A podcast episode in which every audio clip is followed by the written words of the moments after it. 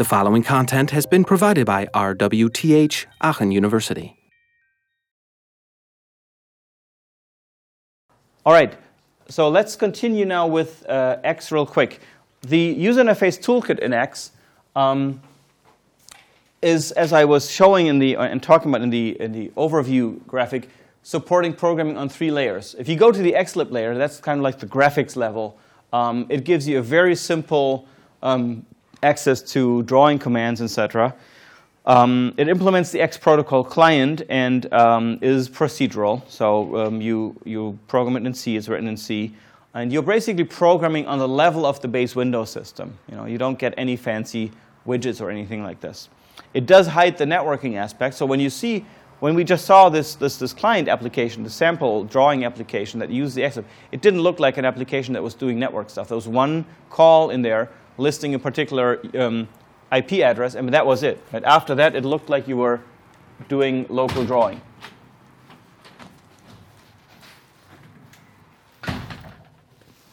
The X toolkit intrinsics are sort of the next layer up. But if you draw only on the level of the X library, then it will feel very, very bare metal, very, very basic. It packages requests up and usually doesn't wait for a reply because it's asynchronous. That's what the X protocol does. And here's a little trick they use. Let's say you write an application and it's drawing a lot of stuff. How are you going to get events back? You don't have a way to sort of tell the server to do something like send me an event now. That would be kind of ineffective. So what happens is, and we'll see this trick used in similar ways in future Windows systems, whenever you call any kind of Xlib function, like even drawing a line, the Xlib will use that opportunity, send the drawing command down the line, but also will pick up from the server any events that have piled up and put them locally into an event queue. So that when you then call XNextEvent, it will have the event ready for you locally on the client side. So again, it avoids multiple round trips because when you say, what's the next event, it doesn't wait until that command comes and then struggles to find the event across the network. No, it gets them when it has network traffic going on anyway. So any Xlib call issued, it also checks for events from the server and creates a queue on the side of the client, and you then get them with XNextEvent or XGetNextEvent.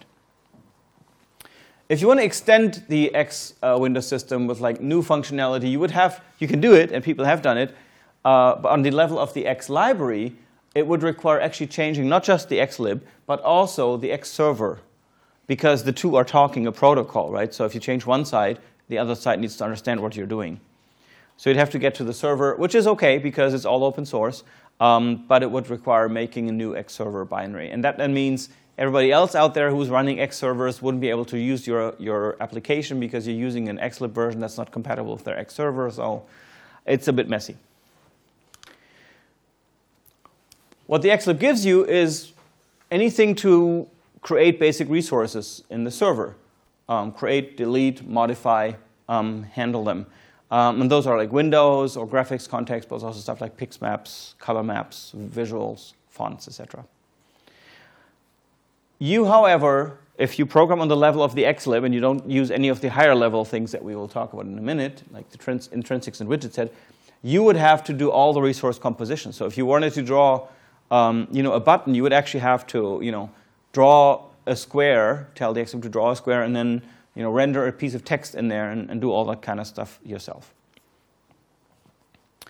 As we saw in the sample code, the server connection called the display in X is a parameter in most calls, which is how we hide sort of the network effect of the network nature of communication. Next level up, the toolkit intrinsics are a weird sort of in-between. They're not the widget set. They're not the Xlib. They're basically those parts of the UI toolkit that are generic, that you always need, no matter what your widgets look like. So again, the X architects were like, let's modularize the heck out of this and put all the calls that we need, the handling functions to create widgets, to manage them, to hide them, to show them, to destroy them, to delete them, etc. Let's put those into one layer, and then the actual concrete widget designs, the visual designs, and the widgets we actually provide will go into a separate bag. So the X toolkit intrinsics are these generic functions. Anything you need to handle widgets on a very, very general level.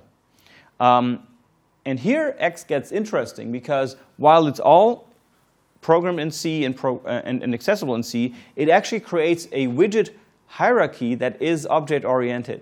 So when you look at it conceptually, you see classes and subclasses and stuff like this, but you're still talking to them through essentially a procedural interface. Now, of course, these days you can also program it with object-oriented languages, but this was a weird sort of way. They kind of got that object orientation is really, really what you want for widgets, and they'd seen it in the early systems like Alto and Star were developed with object-oriented systems in mind and using stuff like Smalltalk, which is purely object-oriented, but they were trying to get something working at large scale with limited computing resources and at fast speeds, so they were using procedural languages but putting the object-oriented idea into it. The X toolkit intrinsics are also exchangeable. Usually they are written in C. You can also use them in other languages, for example, C++. And they basically define widgets as a set of resources, very similar to our abstract definition of a widget as a tuple of different things. Do you remember that? The window, the graphics attributes, the input things, and the actions. So an example for this would be the attribute, X toolkit intrinsics border color. This would be the border color of a widget, for example. The X toolkit intrinsics do provide some widget classes, but again, they are like abstract widget classes that any toolkit would need. For example, they have a simple widget, they have a container widget that can contain children, and they have a shell widget, which is one of those top-level things that float on the desktop. They don't provide any concrete things like buttons or stuff like this, right? These are all then specified in the specific widget set, which again, who would have guessed, is interchangeable. And runtime, the X toolkit intrinsics already define 4 states.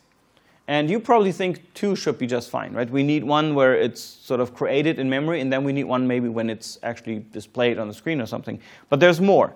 The first one is creating them, meaning you create a data structure, you link it into your widget tree, but you do not have a base window system level window associated with it yet. The next one is that you determine its size and position. So this is basically handled by the policy that you use. For example, if it's part of one of 3 buttons next to each other, they would have to work out how big they can be and how much space everybody gets. Then it gets realized, which means it now actually gets allocated in the server, and this is usually done when you, for example, realize a container widget. It will automatically realize all its children. And then finally, it gets mapped or rendered on screen, which still means that it could be covered by another window, so you still might not actually see it, but at least it attempts to get rendered on screen.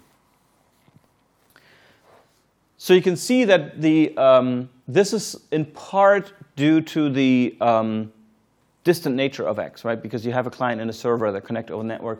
We have these distinctions here where stuff happens here, but only here we start actually allocating base window system level resources on the server for it.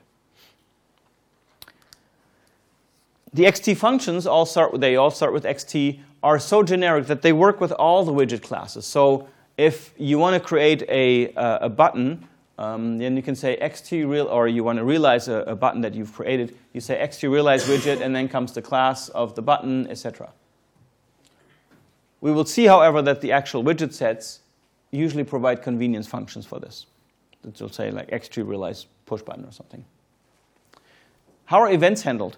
In most cases, this is defined in translation tables and the X toolkit intrinsics, meaning, again, we have a table that says, what are the input actions? You remember, hovering in, hovering out, pressing down on it, releasing the mouse button on it, etc.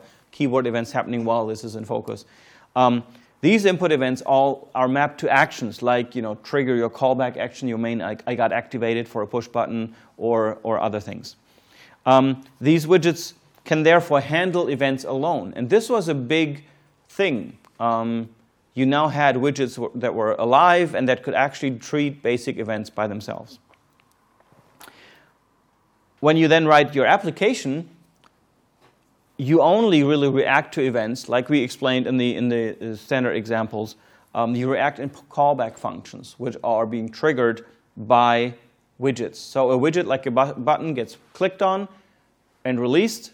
The button says, I got activated, I'll call my callback functions. Who registered for me as a callback function? Oh, it's the function whatever, open file. And then your open file routine gets called because the callback, it was registered as a callback with that button.